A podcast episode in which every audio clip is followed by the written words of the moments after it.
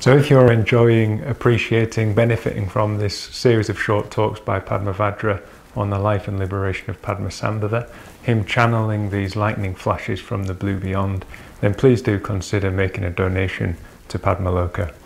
We're still in uh, uncertain financial times. This year we lost our main source of income, uh, our retreat income, and even though people are starting to return to Padmaloka now, uh, our costs have considerably gone up uh, given the various measures that we have to put in place.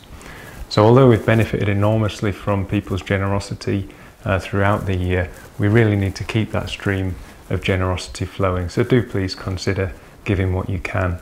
You can do that by following the link that's attached to this video or beneath in our YouTube channel, or visiting our website and making a one off donation or taking out a monthly standing order. Thank you.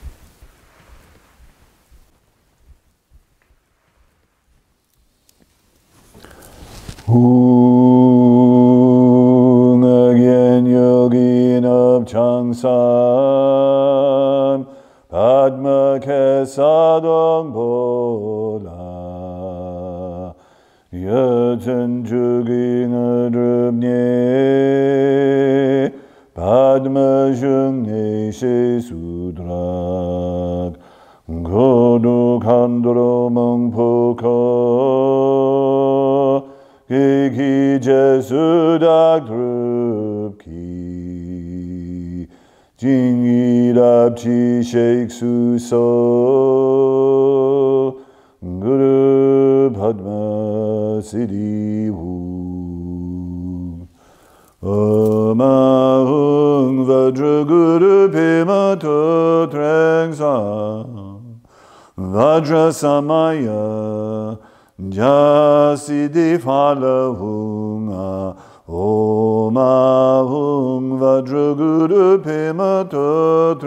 Trang Vajra Samaya Jasi fala hunga Oma hung vajra guru pema to trengsa Vajra samaya Jasi fala hunga Oma hung Vajra guru pema to trengsa Vajra samaya Jasi fala hunga Oma hung vajra guru pima to trengsa Vajra samaya Jasi fala hung vajra guru pimata trengsa Vajra samaya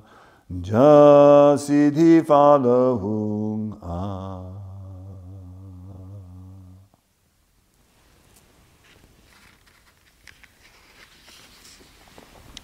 Some people say that I revealed myself upon the pollen bed of a lotus in the Dhanakosha lake in the country of Urgyen. Some say that I was born a prince of Urgyen, and others say that I fell in the flash of a thunderbolt to the peak of the Iron Mountain. There are many distinct beliefs held by different individuals and peoples, for I have appeared in many forms. However, 24 years after the parinirvana of the Buddha Shakyamuni, the Buddha of boundless light Amitabha conceived the bodhicitta in the form of the great compassionate one Avalokiteshvara. And from the heart of the great compassionate one, I, Padma, the lotus born Guru, emanated as the syllable Hri. I came like falling rain throughout the world in innumerable billions of forms to those who were ready to receive me. The actions of the enlightened ones are incomprehensible. Who is to define or measure them? Riding a tiger, the Guru came, smile fierce and friendly, eyes aflame. Riding a tiger from coast to coast, with his Vajra he scattered the demon host. Guru, great Guru, dispel my sin. Hurl back the demon hordes within. Transform them to powers that protect the right. Thou, the thousand armed, thou, the infinite light. So that is a poem.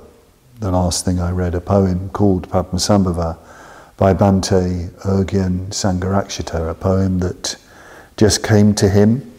Uh, I'm not sure what year it came to him, but it's a, it's a later poem, it's not an early poem. And I remember there was a period where I was just spontaneously reciting this poem quite regularly in my own meditations on Padmasambhava. And I wrote to Bhante telling him that I was doing that. And at that time, he was, by that time, he was at Adhisthana, and of course, he couldn't see properly. And he told me that after receiving my letter, he had someone at Mahamati, I think, recite the poem to him. And Bhante said, I've been reciting this poem regularly, and I've come to the conclusion that it's like a little sadhana. I wonder what you make of that thought. And when Bhante used to say things to us, uh, they would often lie there like seeds. I wonder what you make of that thought that this is like a little sadhana, a little spiritual practice that you could do uh, every day to meditate on Padmasambhava. And yes, it is like a little sadhana, and little sadhanas sometimes require a little bit of commentary to make them accessible. So I'm going to make a few comments about this poem before we go further on in our lightning flashes from the blue beyond. Riding a tiger, the Guru came, smile fierce and friendly, eyes aflame. Padmasambhava riding a tiger. Padmasambhava riding a tiger. There is actually a traditional form of Padmasambhava. It's one of the eight main forms of Padmasambhava, a ferocious form called Dorje Drolo, adamantine, sagging belly. And this particular form of Padmasambhava is a deep maroon red, and he's very, very wrathful with red dreadlocks and surrounded in flames, wearing a blue robe, biting his lower lip with white conch shell earrings, wielding a vajra in his right hand and a purba, a kila, uh, a ritual dagger in his left hand. And he's astride, on top of, dancing on top of a ferocious, pregnant tigress, the most dangerous tigress of all. Sometimes the tigress is above a sea of what looks like blood, amrita, the deathless nectar and in this form, Padmasambhava, Dorje Drolo, subdues, transforms the gods of Tibet, the gods of Bhutan, the gods of the Himalayas. He transforms them to protect the forces of right, the forces of light. He gets them to guard treasures of the Dharma. I don't know if this is the form that, Padmas, uh, that Bhante had in mind when he wrote this poem, Riding a tiger, the Guru came, smile fierce and friendly, eyes aflame. Dorje Drolo has three great bulging eyes. The usual form of Padmasambhava, of course, as Bhante says, has a fierce and friendly smile. So maybe it's the usual form of Padmasambhava, but riding on a tiger, riding a tiger from coast to coast.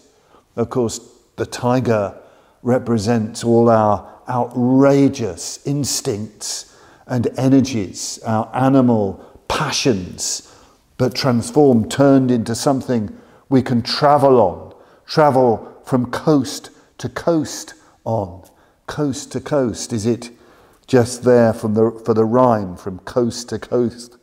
With his Vajra, he scattered the demon host. Or perhaps coast to coast means moving across the land, going from one side of the land to the other, perhaps coast to coast. Maybe this sounds improbable, but coast to coast means our own island of Britain, or the island where you stay, or the land where you stay. I read coast to coast as our local place, our particular plot.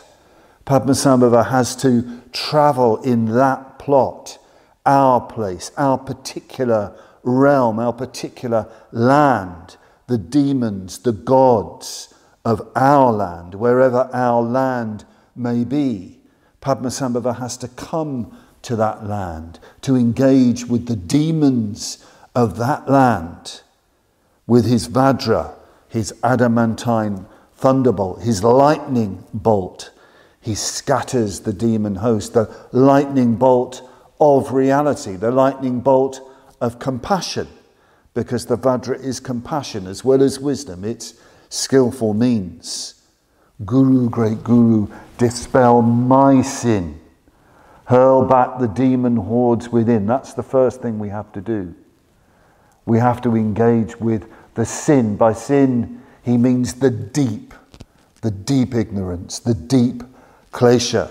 I don't know if Bhante had in mind a teaching he received from Mr. Chen, the great yogi Chen, uh, because he certainly received this teaching from Mr. Chen. It's Mr. Chen's commentary on the Four Foundation Yogas. And here he tells the story of a powerful spirit wanted to subdue Padmasambhava and so appeared as a layman in front of the great yogi. This is what powerful spirits do. They turn up and assume a form that hides their power, hides their demonic nature.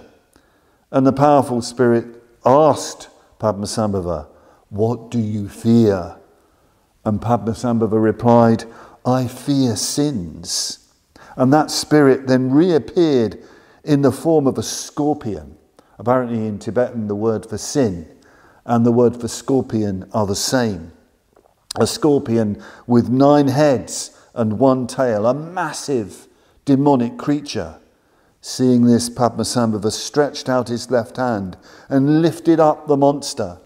Uh, and this can still be seen in images of the great Guru. You have, in fact, the form Dorje Dragpo sending forth a scorpion uh, from, his, from his Vajra.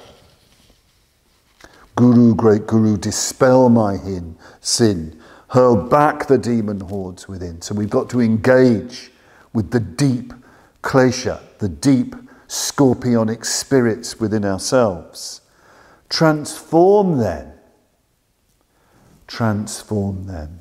It's not simply about turning them back, it's not simply about dispelling, but it's transforming, taking all that energy, transform them to powers that protect the right, meaning the good, the true, the transcendent, the forces of enlightenment, the forces of light. Thou, the thousand armed, thou, the infinite light. Padmasambhava is the expression of the thousand armed Avalokiteshvara, Maha the greatly compassionate one, great compassion itself. He is the expression of the infinite light, Amitabha, the Lord, the Buddha of the West of infinite light.